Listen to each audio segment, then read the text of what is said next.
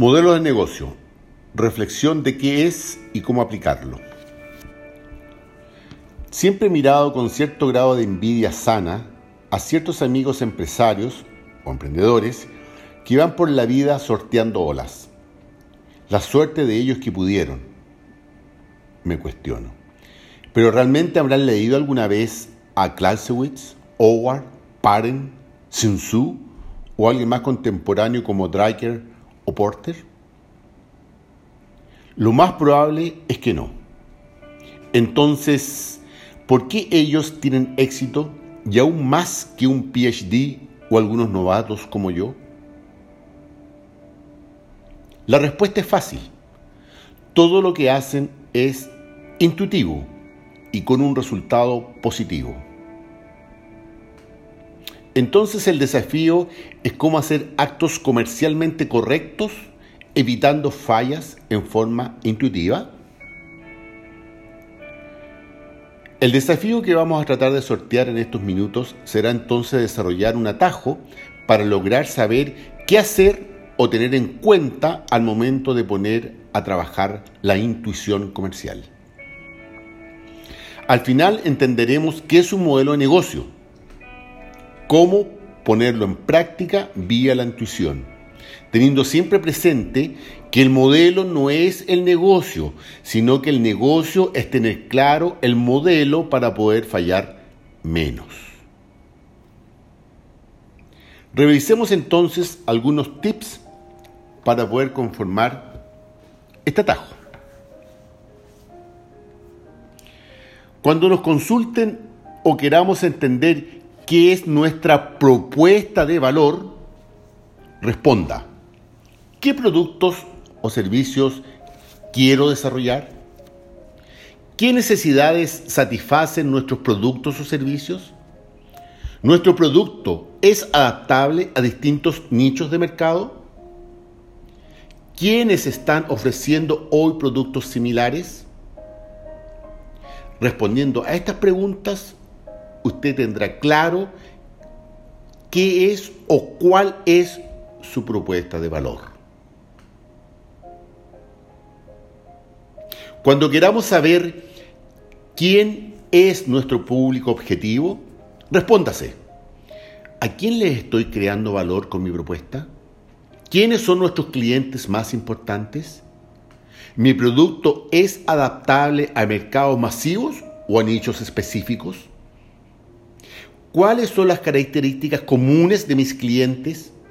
Sexo, edad, nivel socioeconómico, región, gustos comunes, etcétera.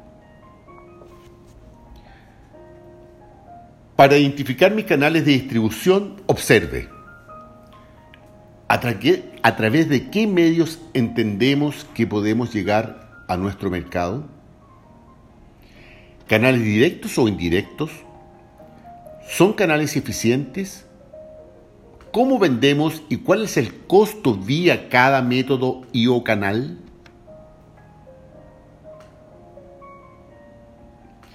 Identifique el manejo de relaciones. ¿Qué tipo de relaciones mantenemos con nuestros clientes? ¿Cuáles ya están establecidas? ¿Cuáles son los costos de la comunicación?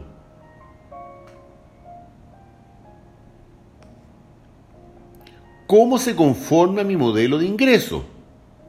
Respóndase: ¿por qué valor generado o percibido mis clientes están dispuestos a pagar? ¿Con qué frecuencia y montos? ¿Mis costos tienen correlatividad con los costos de mi competencia? ¿Cuál es el índice de precio de mis productos? Es decir, haciendo cien la competencia, ¿cómo se ubican los precios de mis productos respecto a ellos?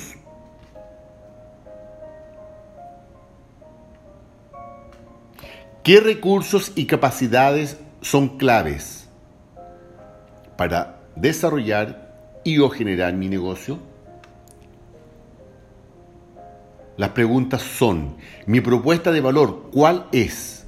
¿Mis canales cuáles son? Mis relaciones con los clientes, ¿cuáles son las más importantes? Mis relaciones con los proveedores, ¿cuáles son los más importantes? ¿Cuál es mi modelo de ingreso? ¿Cuál es mi A B C de producto?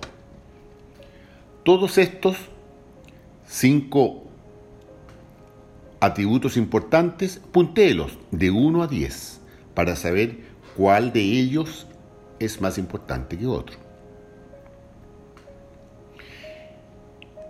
Identifique la red de aliados, respondiéndose quiénes son nuestros aliados o partners entre los proveedores y los clientes. ¿Qué valor nos entregan de cara a nuestra propuesta de valor? ¿Qué actividades realizan?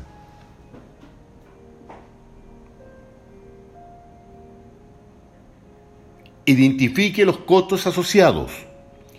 ¿Qué costos asociados tiene que implementar mi oferta de valor? ¿Cuáles son los recursos más costosos? ¿Qué actividades son las más costosas? ¿Todos los costos son trasladables a mi cliente objetivo?